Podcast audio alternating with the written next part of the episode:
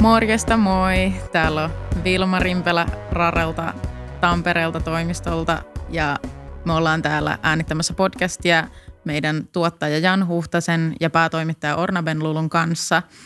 Moi! Moi, hienoa olla täällä. ja me jutellaan tänään Raren visuaalisesta sisällöntuotannosta. Yes.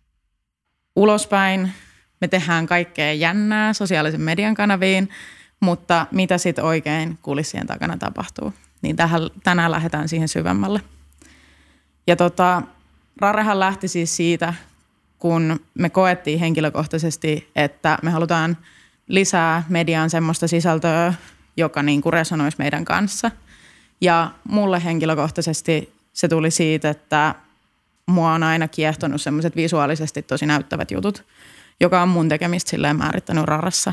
Ja mua kiinnostaisi nyt kuulla Jan ja Orna, että mitkä teidän lähtökohdat oli uuden median rakentamiseen? Haluatko vastaa aika? Ihan miten vaan. Anna palaa. Okei. Okay. No öö, mä en tiedä miten, miten pitkälle tässä nyt kannattaa silleen sukeltaa mun henkilöhistoriaa, mutta ehkä silleen taustoittavaksi tiedoksi mä ajattelisin, että se, että mä oon aina ollut aika himmeä elokuvanörtti, niin siellä taustalla semmoisen sinemaattisen kerronnan ihannointi suoraan sanoen on ollut niin semmoinen juttu, mitä mä oon aina ajatellut, että, että olisi siisti päästä itsekin omassa duunissa ja tarinan kerronnassa toteuttamaan.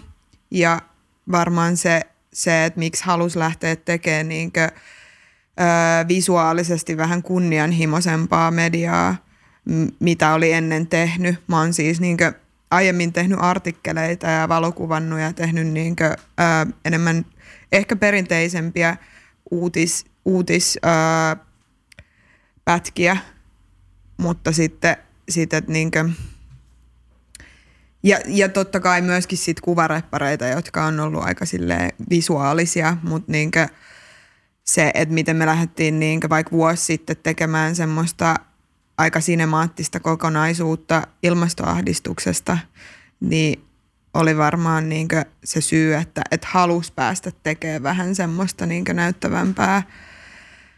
Mutta sitten totta kai sillä on väliä, että, niinkö, että on koulutukseltaan myöskin ää, kuvajournalisti ja, ja se kuva on ollut siinä semmoinen niinkö, se pää, pää niinkö, työkalu, millä kertoo niitä tarinoita.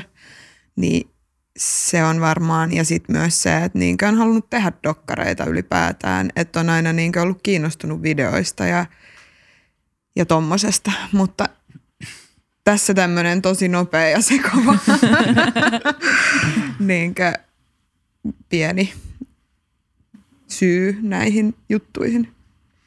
Mulla on ehkä enemmän silleen, öö, voisi sanoa, että ehkä sisällöntuottaja näkökulma. Mm. Mulla ei ole tavallaan varsinaisesti niin toimittajataustaa, mutta sitten mä oon tehnyt tosi paljon videotuotannon parissa duunia ja hyvin sillä laidasta laitaan, mitä mekin ollaan yhdessä tehty itse asiassa – silleen ehkä niin kuin tapahtumakuvauksesta lähtenyt se homma ja sitten sen jälkeen mainoksia ja musiikkivideoita, dokumentteja oikeastaan ihan kaikkea. Ja tavallaan se ö, oma lähtökohta ehkä jotenkin median tekemiseen on silleen aika, voisi sanoa, että itse oppinut. Et mä oon kyllä käynyt silleen koulujakin tähän liittyen, mutta mä koen, että tavallaan se jotenkin osaaminen on sitten oikeastaan ehkä eniten tullut sieltä niin kuin käytännön työn kautta – ja sitten tavallaan on myös ollut semmoinen vahva halu tehdä omaa juttua ja tavallaan tarve jotenkin päästä toteuttaa semmoisia niin visuaalisia ideoita, mitä ei ehkä jossain perinteisessä mediassa voisi välttämättä tehdä. Ja sitten tavallaan Rare jotenkin onnistuu vastaan siihen hyvin, että tavallaan Rarella on mahdollisuus tehdä asioita eri tavalla, on mahdollista tehdä niin kuin No siis virheitä, kokeilla asioita, testailla kaikkea ja tavallaan on semmoinen niin kuin mahdollisuus siihen, että voi, voi häröillä ja sitten voi vahingossa löytää jotain tosi siistiä, mitä ei tavallaan mm. ehkä normaalisti sisällöntuottajana pääsisi tekemään monessa työpaikassa. Et tosi usein pelataan sillä varman päälle. On kyse sitten niin kuin journalismista tai sitten muusta kunnianhimoisemmasta vaikka jostain mainosjutuista, niin usein mietitään, että miten me tehdään tämä niin, että mikään ei varmasti mene pieleen, mutta sitten Rare ei tavallaan toimi sillä tavalla. Meillä on vähän se fail fast mentaliteetti, että tavallaan mennään mahdollisimman nopeasti perseellä puuhun, että siitä voi oppia ja sitten kehittyä tavallaan sitä kautta. Mutta jos yhdellä sanalla pitäisi sanoa, että mitkä lähtökohdat oman median tekemiseen on, niin se olisi ehkä itse oppinut. Jep, ja meidän porukkahan on tosi kirjava silleen, että mäkin niin kuin on taustaltani valokuvaa ja Lahden muotoiluinstituutista ja mulla sillä niin kuin valokuvan kanssa on tehnyt paljon ja dokumentaarisuuden, mutta sitten se on siistiä, kun Orna meillä taas on kokenut journalisti, niin miten Mä se... nyt tiedän, miten kokenut mä oon. Mä oon tehnyt kahdeksan vuotta, jotkut on tehnyt ehkä 30 tai 40 No mutta vuotta. ikäiseksi. No joo, ehkä. No joo, no mun näkökulmasta ainakin. Niin se jotenkin, että itse tulee siitä enemmän dokumentaarisesta lähestymistavasta, mut, ja sitten se visuaalisuus, ja teilläkin on se visuaalisuus, mutta sitten siinä on eri painotuksia, niin kuin, ja se journalismi kytkeytyy sitten hyvin meidän jotenkin possessa siihen messiin. Mutta ehkä sille, äh, mulla ei ole, silloin kun mä lähdin opiskelemaan journalismia, niin se oli mun B-vaihtoehto, että mä, mä niin olisin halunnut elokuva-alalle ja tekee dokkareita, mutta sitten mulle jotenkin sanottiin, että hei toi on ihan tosi, ei, ei niinkö, se on tosi vaikea tie päästä tekemään mitään ja sitten mä jotenkin kelasin, että okei, no ehkä journalismi voisi olla helpompi tie, en mä tiedä mitä mä kelasin siinä, mutta et, et nyt on ollut myöskin niinkö oikeasti tilaisuus tehdä semmoisia, toteuttaa semmoisia unelmia, mitä, mitä on ehkä ollut.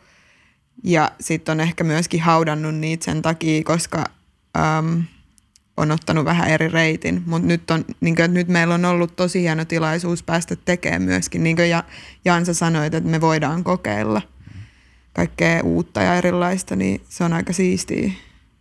Jep, todellakin samaa mieltä.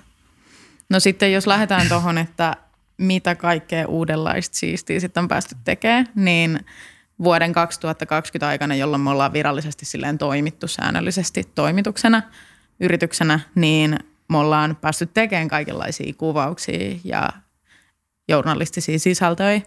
Niin mua kiinnostaisi silleen kuulla, että mitkä on ollut teille tänä vuonna niin kuin mieleenpainuvimmat kuvaukset? Mä voin aloittaa äh, Kasper Kivistö nimisen aktivistin kuvaukset kesällä Helsingissä, missä säkin olit paikalla. Jep. Mentiin, mentiin tota, äh, en muista tarkalleen missä se paikka oli, mutta siis tämmöiseen paikkaan, missä oli lehmiä. Ja, Viikissä. Joo, niin se taisi olla. Ja sitten tota, ää, Kasper, joka, joka tota, tekee jossain määrin tämmöistä, niinku, voisiko sanoa, sanoa niinku hallinnollista aktivismia tai sillä, että se pyörii niinku kokouksissa ja ajaa asioita tavallaan siellä niinku, jotenkin koneiston sisällä, niin ää, kuvattiin hänet puku päällä, mutta sitten siellä oli lehmiä ympärillä ja tavallaan se kontrasti oli ihan älytön jotenkin. Ja siitä visuaalisuudesta tuli vaan ihan kreisiä, että jotenkin semmoinen niin kuin pukumies on lehmien keskellä ja sitten se vaan bängäs jotenkin ihan sikana. Tai muuhun jotenkin vetosi se niin kuin, tavallaan visuaalisuus, mitä siitä syntyi, koska se oli niin outoa ja semmoista, että tavallaan tämä on niin hyvä esimerkki siitä, että en pidä kovin todennäköisenä, että joku tämmöinen perinteisempi media tekisi tällaista ratkaisua tavallaan kuvatessaan. Toki se on mahdollista, että joku, joku voisi tehdä jotain semmoista, mutta mä en ole nähnyt, että kukaan olisi tehnyt. Että jotenkin se oli tavallaan, se oli siisti keikka. Myöskin sen takia, että Kasper on tosi mukava tyyppi ja sen kanssa oli jotenkin miellyttävää työskennellä. Mutta se on ehkä sillään päällimmäisenä. Joo, mulla tulikin paljon ideoita tästä, mutta mennään eka vielä, mitä Ornalla tuli mieleen. Öö, mulle tulee mieleen kahdet kuvaukset. Öö, harmillisesti tänä vuonna ei ole päässyt niin paljon tekee, koska on ollut korona sun muut. Ja sitten sit me ollaan tehty aika paljon kaikkea muuta, muuta kuin niinkö itse sisältöi. Mutta niinkö, öö, ehkä Keletin ja Fredrika Winstenin kuvaukset ää, Representation Matters-sarjaan. Kelettiä kuvattiin sillä, sillä että, että Susani Mahadura oli ohjannut Kelet dokkarin ja sitten tämmöinen elokuvafestari. Vitsi, mun aivoista just katosi, mikä Dog Point. Dog elokuvafestari laittoi meille viestiä ja kysyi, että haluaisitteko te, tässä olisi tämmöinen niinkö aihe, että, että kiinnostaisiko. Ja, ja sitten heti kun mä näin, näin sen sähköpostin, niin mä olin silleen, oh, todellakin, koska mä tiesin Keletin äh, ballroom-skenestä, äh, House of Gucci, Finlandin hommista ja, ja tota, mä olin ihan liekeissä siitä, että no niin, nyt tehdään tosta ja sitten sit me oltiin niinkö, me, me ei ollut vielä perustettu edes meidän yri, yritystä tai mitä oli joulu ja sitten muhun iski semmoinen niinkö, että et mä haluan niinkö, ää, kuvata kelettiä sillain niinkö tosi ysärityyliin. Kelet on siis tämmöinen nuori malli. Malli ää, ja tota, mä ajattelin, että nyt järjestetään semmoiset kunnon ää, muotikuvaukset. Ja mä en ole siis ikinä järjestänyt mitään tämmöistä. Mä en ole tehnyt mitään muoti, muotiin liittyvää tai mitään semmoista. Ja sitten mä soittelin tonne Klaus Kohon ja kysyin, että hei, saataisiko me joku huone, missä on kylpyamme.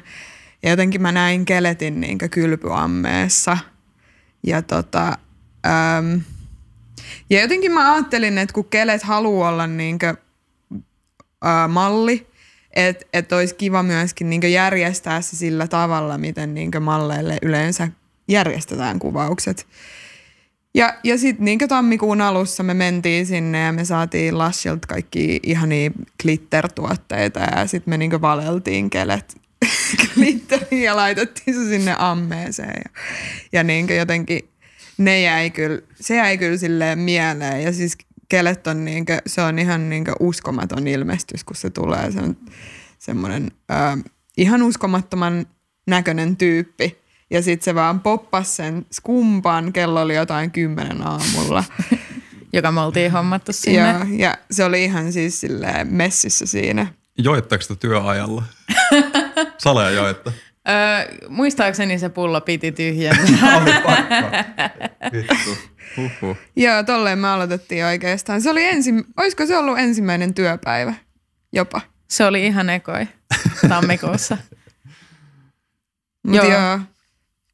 No sitä mä en silleen varmaan niitä kuvauksia silleen unohda. Joo, mullakin on jäänyt se tosi vahvasti mieleen ja sitten just tuossa Kasperin kuvauksessa, kun itse toimisin niin kuin valokuvaajana, niin se jotenkin, se ideahan lähti siitä, että mä soitin tai laitoin ensin IG-ssä DM Kasperille ja olin silleen, että hei, haluttaisiin kuvata sua tähän meidän Good Activism-sarjaan, jossa pohditaan, että mitä on hyvä aktivismi erilaisten aktivistien kanssa. Ja sitten soiteltiin Kasperin kanssa ja mä kysyin siltä, että miten se haluaisi tulla kuvatuksi. Ja sitten eka se oli vähän silleen, mitähän se voisi olla, mutta sitten Kasper heitti, että hei mä oon maalta kotoisin. Että voitaisiko me saada lehmiä sinne kuviin. Mm-hmm.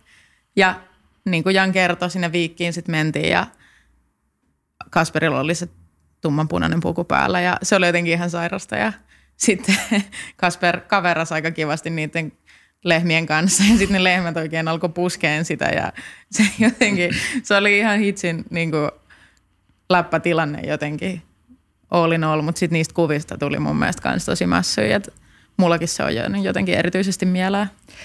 Mulla on sitten vielä toinen öö, tota, kuvaus tai juttukeikka, mitä mä en varmaan unohda ikinä. Fredrikka Winstein, joka on niin. tämmöinen öö, jakaa pimppitietoutta öö, sosiaalisessa mediassa.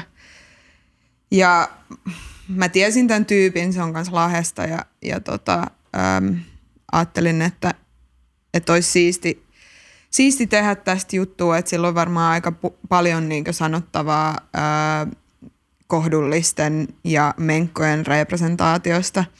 Ja sitten just kevä, keväällä, ei kun kesän alussa tyyliin, ja laittelin viestiä. No en muista. Anyway, silleen, että sitä tehtiin ajan kanssa. Ja tota, laitoin viestiä, että hei, miten sä haluat tulla kuvatuksi, ihan niin kuin te teitte Kasperin kanssa. Ja tota, sitten se mietti, mietti sitä ja sitten se oli silleen, joo mä haluan kuukautisveri ää, naamion ja mä haluan, että mua kuvataan eduskuntatalon rappusilla.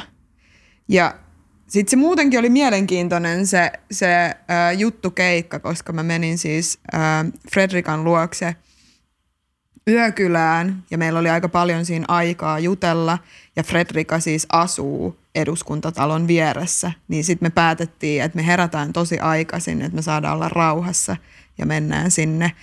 Ja sitten lopulta Fredrika päätti myös, että hän haluaa olla niinkö, äm, niinkö rin, rintakehä paljaana ja, ja niinkö myöskin edustaa niinkö sitä, sitä, että miten – tai tuoda esille sitä, miten niin naiskehoa peitellään meidän yhteiskunnassa. Ja sitten sieltä me päädyttiin äm, Aleksanterin kadulle.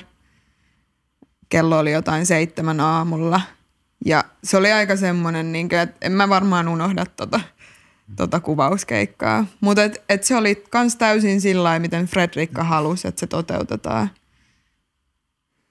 Aika kyllä silleen inspiroivaa kuunnella ja sillä pysäyttäviä hommia kuitenkin.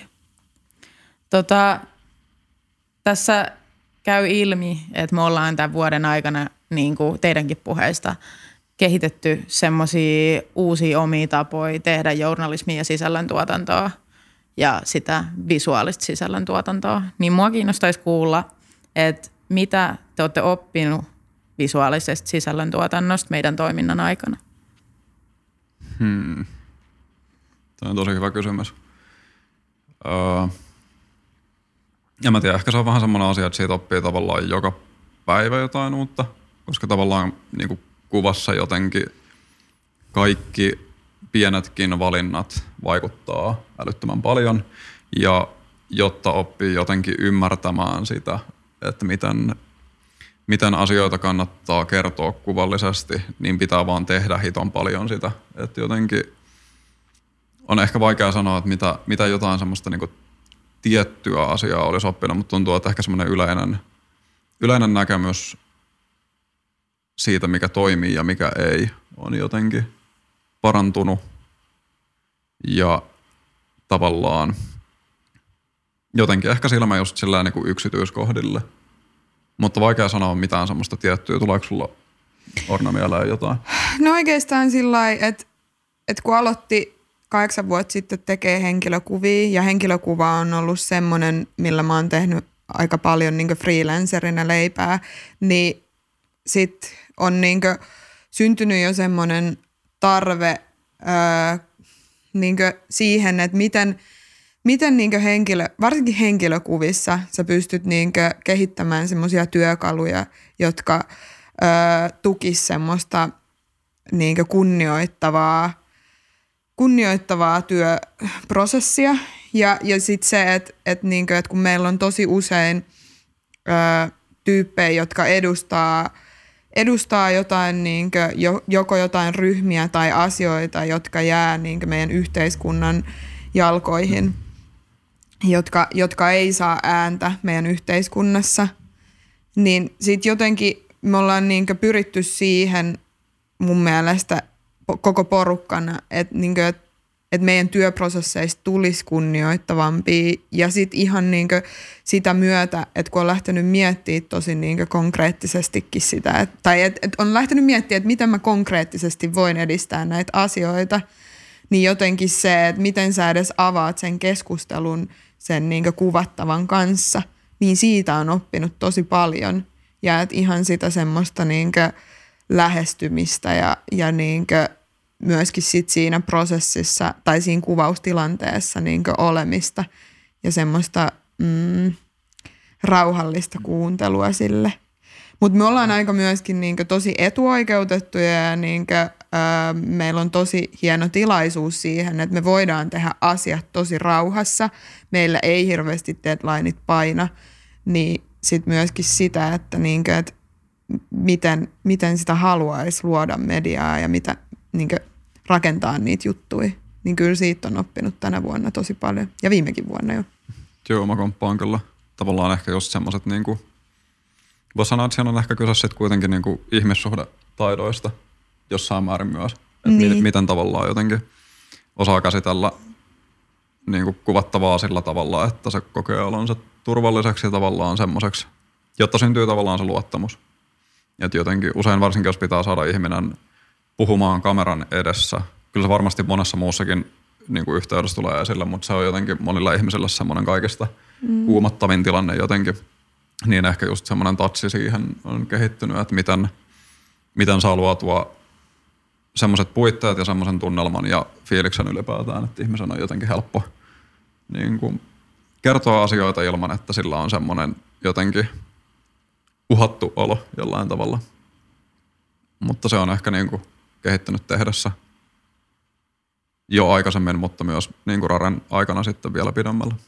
Toi on hyvä, kun sä sanot, sanoit tuosta, koska niin varmaan esim. aktivistisarjassa, kun, kun siinä esiintyy aktivisteja tai niin puhuu aktivisteja, niin usein varmaan niin he on tottunut siihen, että he ovat niin yhteiskunnan haastajia, että heitä esitetään niin kuin, ö, vähän semmoisena vastapuolena tai vastarannan kiiskenä. Ja sitten sit jotenkin niin kuin, se ei ole varmaan se, miten kukaan haluaa tulla esitetyksi, että mä niin yritän haastaa ketään, kun mä vaan haluan kehittää asioita. Mutta sitten oikeasti, kun on puhunut näistä itsekin näistä asioista, niin sitten välillä itsellekin tulee sellainen fiilis, että, niinkö, että sit jos mua on haastateltu näistä jutuista, niin ehkä niinkö halutaan esittää semmoisena tietynlaisena haastajana niinkö medialle, perinteiselle medialle. Onko teillä tullut semmoisia fiiliksiä? Jep. Joo, ja siis se on vitun ärsyttävää, koska tavallaan, siis ihan oikeasti, koska jotenkin mun mielestä niin kuin, ihmiset pitäisi esittää ihmisinä jumalauta. Ei siihen tarvitse rakentaa mitään niin kuin, jotenkin, kun tuntuu, että niin kuin nykyään jotenkin mediaa ohjaa tosi vahvasti narratiivit, jotka on usein sillään aika niin kuin keinotekoisia. Että jotenkin luodaan semmoinen ihmekehys just jostain. Näytetään vaikka se aktivisti ja se on just se kuva, missä se on megafoni kädessä räyhäämässä jossain eduskuntatalon portailla. Vaikka se on oikeasti vaan ihminen, joka niin kuin, yrittää saada positiivista muutosta aikaa. Mm. Ja sitten tavallaan niin kuin, jotenkin semmoinen, niin kuin, puhutaan siitä, että media tai uutismediat on niin kuin, objektiivisia. Tämä on vaan mun mielipide, mutta mun mielestä niin kuin, objektiivisuutta ei ole edes olemassa. Et se on tavallaan aina jonkun ihmisen valinta ratkaista se, että millä tavalla tämä joku henkilöasia tai mikä hyvänsä ilmiö esitetään. Ja sitten tavallaan tuntuu, että jotenkin siinä tehdään tosi usein semmoisia, niin että vedetään tavallaan mutkia suoraksi ja unohdetaan tavallaan se, että siinä ihmisessä voi olla tosi paljon muitakin puolia kuin joku yksi semmoinen niin särmä, minkä ympärillä sitten helposti rakennetaan jotenkin kokonainen niin kuin, narratiivi. Toi on hauska, kun sä mainitset ton objektiivisuuden. Öö, mä jotenkin on kokenut, että meidän, meidän tota, öö, pyrkimys kunnioittavampaan öö, työprosessiin haastaa tietyllä tavalla öö, journalismin ihanteita, objektiiv- niin kuin, että sitä, miten luodaan objektiivista tai pyritään luomaan objektiivista journalismia – tai sisä, niin tietoa. Mitä mieltä te olette, että, niin kuin, että se, että sä annat tai kuuntelet sun kuvattavaa ja, ja hänen niin kuin, mielipiteitään ja haluja, ää, kun ruvetaan rakentamaan sitä kuvaa, niin, niin tuhoako se jotain tämmöistä niin objektiivisuutta? No kun just tässä tullaan taas siihen, että onko objektiivisuutta, että kun mä oon Lahdessa opiskellut, niin Muotsikassa mun aikana ainakin kyseenalaistettiin paljon sitä, että onko olemassa mitään objektiivisuutta, miten sitä voi löytää. Sitä mietittiin taiteellisin metodein erilaisissa projekteissa ja muuta. Mutta niin kuin, mä jotenkin oon luovuttanut koko objektiivisuuden suhteen tietyllä tasolla. Että mä näen enemmän, että mun, koska mä olen subjektiivinen olento, on huomioitava mun lähtökohdat ja sitä kautta – jos mä teen henkilökuvaa, niin nähdä se ihminen silleen, että hänellä on ne omat lähtökohdat. Ja tämä voi olla semmoinen vuoropuhelu, mistä tämä kuvaus rakentuu, jolloin se on mun mielestä siinä mielessä vähemmän subjektiivinen, että se ei ole niin kuin mun asettama kehys mun omilla aivoilla kerätyn tiedon pohjalta, vaan että se kuvattava myös vaikuttaa siihen, että se kollektiivisuus siinä tekemisessä mun mielestä tuo meitä lopulta lähemmäs, ei ehkä objektiivisuutta, mutta jonkunlaista totuutta. Mutta tämä on varmaan tosi kyseenalainen argumentti. Totuus on sillä tosi hankala käsite, mutta mä ymmärrän mitä sä meinaat ja jotenkin tuohon Ornan kysymykseen ehkä, niin en mä koe sitä niin kuin uhkaksi jotenkin objektiivisuudelle, että huomioidaan haastateltava. Mun mielestä se on niin kuin jotenkin tosi öö, niin kuin outo ajatus loppujen lopuksi.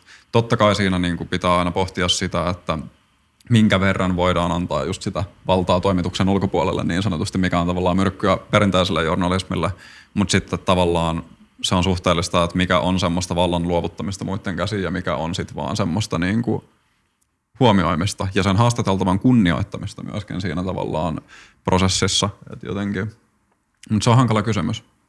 Ja jotenkin kaikki niin kuin, tässä just joutuu pohtiin sitä, että mikä, mikä meidän tekemisestä on journalismia ja mikä on sitten vaan niin kuin faktatarkistettua sisällöntuotantoa, jota ei voi sanoa journalismiksi, mutta se käytännössä on niin kuin hyvin lähellä. Mikä on mediakasvatusta?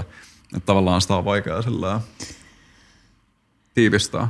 Niin. Mä tein mun lopputyön äh, dialogisesta haastattelusta, tai mä pyrin tekemään siinä semmoisen työkalun dialogiseen haastattelumetodiin, tai mikä ikinä se olikaan, mutta mä pyrin sillä äh, niinkö rakentamaan haastat, mun haastateltavan kanssa äh, yhdessä mahdollisimman oikean, oikeanmukaisen representaation hänestä. Ja mulle siellä sanottiin, että hei, tämä ei ole, tää ei ole journalismi, että tämä on ehkä jotain terapiaa tai jotain muuta, mutta tämä ei ole journalismi, koska sä tuho, tuhoat tässä niinkö, ö, objektiivisuuden sillä, koska sä, sä annat valtaa myös sille haastateltavalle. Ja, ja sitten niinkö, no mä olin vähän silleen pist tästä, mutta tota, sitten ollaan todettu, että ehkä se ei ole ihan niin. Ja tota, mun mielestä ää, tässä yksi pari päivää sitten mun eräs kollega sanokin tosi hyvin, että, että ehkä se objektiivisuuden tai tavoittelu journalismissa ei ole tätä päivää, vaan ehkä joku semmoinen subjektiivinen ote tosi läpinäkyvillä työmetodeilla ja läpinäkyvyydellä voisi olla parempi. Mitä mieltä te olette tästä? Mun mielestä toi on tosi ytimessä, koska tavallaan niin kauan kun ei niinku väitetä jotenkin, että tämä on objektiivista, niin mun mielestä siinä ei ole mitään väärää tehdä asioita eri tavalla. Eikä siinä ole mitään harhaanjohtavaa myöskään silloin, että jos se tavallaan, niin se kaikki nojaa tavallaan just siihen, että se prosessi on avoin ja että se on niinku selkeästi nähtävissä, että tavallaan miten tämä on syntynyt, mitkä asiat siihen on vaikuttanut. Mutta jotenkin mun mielestä toi niinku, todennäköisesti vaan nostaisi niinku kuvallisten representaatioiden laatua ja todennäköisesti myös niiden ihan kirjoitettujen narratiivien laatua ja ehkä tarkkuutta myöskin. Koska se, että se ei ole sen yhden ulkopuolelta tarkastelevan ihmisen kapea katseinen näkemys siitä, vaan siihen osallistetaan niin kuin joku, joka oikeasti ymmärtää sen asian ja elää sitä. Niin tavallaan mun mielestä niin kuin, tavallaan toi olisi hyvä suunta ja varmaan tuohon jossain määrin ehkä tullaan meneenkin tulevaisuudessa. Ainakin jo, jonkun tyyppisissä medioissa. Joo, kyllä mustakin toi on kiinnostavasti sanottu. Ja sillä niin mä toistan itteeni, mutta kun mä oon niin hirveän skeptinen koko objektiivisuuden kanssa terminä, jos puhutaan niin kuin, mitä mä voin valokuvaajana sillä tehdä. Kun valokuvaus on valintoi, niin kuin kuvakulmia, lokaatioita, kellonaikoi, mitä sä teet ennen sitä kuvausta, mitä sä teet sen jälkeen sen kuvattavan kanssa, niin kuin, että se on ihan täynnä valintoi. Niin se, että jotenkin väittäisi, että se objektiivisuus on se, mitä mä esitän, on itselle vaan hirveän vieras. Totta kai niin kuin, tähän on niin kuin varmasti suuntausero ja näin päin pois, mutta jotenkin toi, että läpinäkyvästi tekee sitä subjektiivista – tapaa. Ja sitten kun siinä yhdistyy niin kuin useampi subjektiivisuus, ei pelkästään, että, että en mä saanut sitä ideaa niistä lehmistä Kasperi Kivistön kuvauksesta, vaan se oli Kasperin idea. Niin se, että siinä yhdistyy jo useampi subjektiivisuus, joka on silleen niin kuin taas tullaan tuohon sun dialogisuuteen ja se on mun mielestä se nimenomaan ydintä. Niin ja mä haluan vielä korostaa sitä, että, niin kuin, että mun lähtökohta on ollut henkilökuva, ei uutiset että uutisissa mun mielestä on tosi hyvä ö, tavoitella o, niin objektiivisuutta Se on, niinkö, se on todella niinkö hyvä asia. Mutta siinäkin välillä olisi kiva tietää, että et mitkä sen toimittajan lähtökohdat on, koska niinkö me ollaan vaan kaikki me sisällöntuottajat ja toimittajat ja, ja tyypit, jotka rakennetaan mediaa, me ollaan kaikki ihmisiä. Meillä kaikilla on meidän oma elämä, joka on rakentunut tietyistä palasista ja arvoista ja asioista. Et, ja ennakkoluuloista. I, niin, Jep. myöskin. Ja niin kuin, että media on tietyllä tapaa aika kriisissä tälläkin hetkellä noiden asioiden takia. Että niin kuin, että jotenkin sitä keskustelua voitaisiin laajentaa ja ehkä vähän miettiä, että miten sitä pitäisi käydä ylipäätään.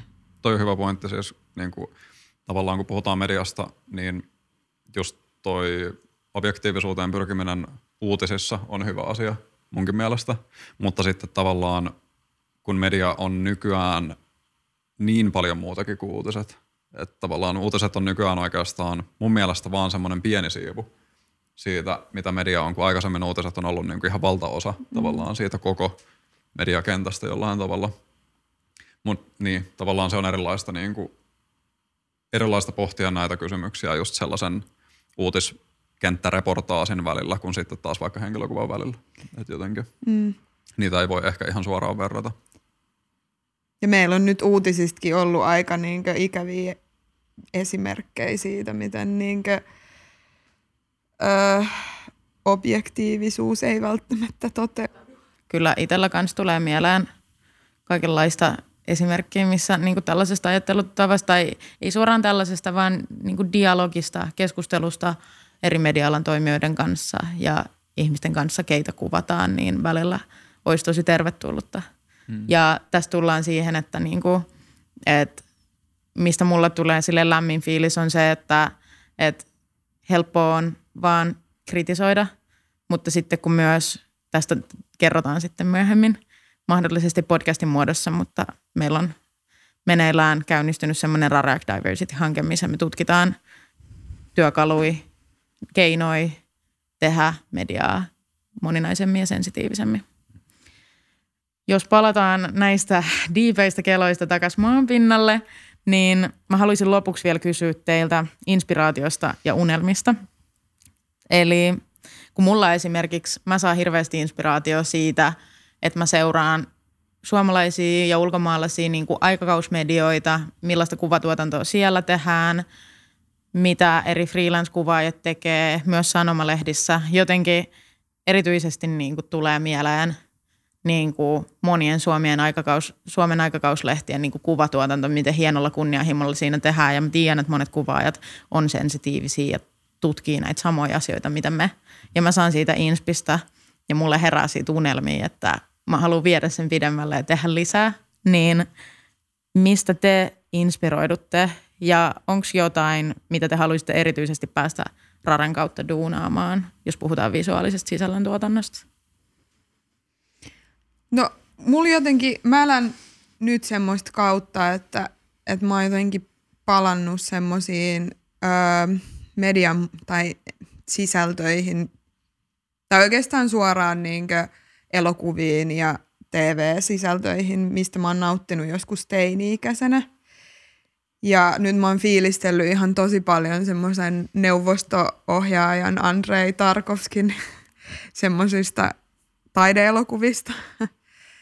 ja, ja siitä visuaalisesta kielestä, mitä, mitä se on käyttänyt niissä elokuvissa. Ja musta olisi tosi hieno päästä niin toteuttaa jotain, jotain tosi visuaalisesti kunnianhimosta ja, ja ehkä taiteellistakin. Ja tota, sitten toisaalta mä oon fiilistellyt David Lettermanin ää, näitä Netflix-pätkiä. Ja jotenkin sitäkin, mä katsoin viimeksi Kim Kardashianin haastattelun – ja olin vähän silleen, että miksi David Letterman niin tekee tunnin haastattelun Kim, Kardashianin kanssa ja mulla oli kauheat ennakkoluulot. Mutta se tyyli, millä niin ja niin äm, ammattitaito, millä Letterman niin kuin, lähti tekemään sitä, oli tosi kunnioittava. Ja, ja niin kuin, että se pääsi myöskin niin kuin, tosi lähelle sitä sen haastateltavaa. Niin jotenkin sitä, sitä semmoista niin kuin, niin kuin, ö, pitkää formaattia haastattelussa on, on fiilistellyt nyt. Et en niinkään niinkö oikeastaan somejuttuja. Hmm. Mulla on ehkä ollut sellainen inspiraationa jossain määrin ehkä Sasha Baron Cohen, koska se haastaa tosi hyvin mun mielestä niin kuin sitä ajatusta, että mitä journalismi voi olla ja miten tavallaan asioita voi tehdä. Sitten ehkä aikaisemmin inspiraation lähteenä ja semmoisena niin kuin, öö, tietynlaisena niin kuin suuntaviivana vähän niin kuin ehkä sillä, että mitä on radassa jotenkin lähtenyt hakemaan, on ollut kyllä Voice aikanaan. Voice Media silloin, kun se oli vielä hyvä. Tämä on vaan mun mielipide, mutta nykyään se ei enää ole mun mielestä niin hyvä, mitä se oli silloin joskus aikaisemmin. Siellä ennen kaikkea niin kuin muhun vetosi tavallaan öö, lyhyt dokumentit videomuodossa. Ne teki tosi hyviä juttuja ihan ympäri maailmaa sillä hyvin laajalla skaalalla ja jotenkin se oli semmoista sisältöä, mikä niin kuin kolisi itseään. Ja sitten viime aikoina ennen kaikkea uh, All Gas No Breaks. Se on ihan kivikovaa paskaa siis. Jos ei ole kattonut, niin heti katsomaan, koska jos haluaa nähdä, että mitä Jenkeissä tapahtuu, niin mun mielestä se on niin kuin jotenkin lähimpänä semmoista niin kuin ruohonjuuritason niin kuin gonsa-journalismia, mitä voi olla ja siinä tavallaan – siinä on tosi läppä tatsi ja semmoinen suuri huumoriarvo, mutta sitten se samaan aikaan mun mielestä tekee tosi niin kuin ison yhteiskunnallisen palveluksen ihmisillä, että se näyttää tavallaan sen, miten sekaisin se mesta on jotenkin. Vähän sillä huumorin kautta, mutta sitten kuitenkin sillä, että siinä ei voi olla jotenkin huomaamatta sitä, että niin kuin jenkit on ihan jotenkin – niin kuin psykoosissa ja niin kuin räjähdyspisteessä sillä sisäisesti. Ja sitten se vaan naurattaa, kun sitä katsoo sillä että jotenkin niin kuin, en tiedä, se, että pystyy näyttämään niin synkkää ja sekavaa ja sellaista niin kuin kummallista todellisuutta semmoisella tavalla, että se on vii, niin kuin viihdyttävää ja hauskaa, niin se on mun mielestä jotenkin tosi oivaltavaa. Sillä on tosi omanlainen tyyli. Mä toivoisin, että Suomessakin olisi joku, joka tekisi samalla tavalla. Ehkä me joskus keksitään Shout out jollekin, äh, tai onko tämä call for action, en mä tiedä, äh, semmoiselle sisällöntuottajalle, joka innostuu tällaisesta, niin Kyllä. ottakee yhteyttä. Joo, joo ehdottomasti, jos on pokkaa esiintyä kameraajassa ja joku editoija, joka osaa tehdä ihan hullusti 4K-zoomeja ja kiusallista sellaista kökköedittiä, niin saa ilmoittautua. Mutta joo, noin on ehkä niin kuin ne, mitkä tota itseään on jotenkin itse inspiroinut eniten – menneisyydessä ja ehkä nyt tässä hetkessä. Joo. Joo, mäkin lisäisin tuohon, että sosiaalisen median sisällöntuottajissa, erityisesti itse käytän paljon TikTokia, niin on löytynyt kyllä paljon inspiraatioa ja on siistiä, miten erilainen niin kuin tässäkin meidän kolmen välillä tässä keskustelussa yhdistyy elokuvien estetiikka, yhdistyy ää, gonzo-journalistinen estetiikka, yhdistyy aikakauslehtien estetiikka, niin – tässä on hyviä aineksia myös tulevaisuuteen. Kyllä. Mä luulen, että tässä kohtaa on hyvä päättää tämä jakso. Kiitos paljon Orna keskustelusta. Kiitos. Kiitos.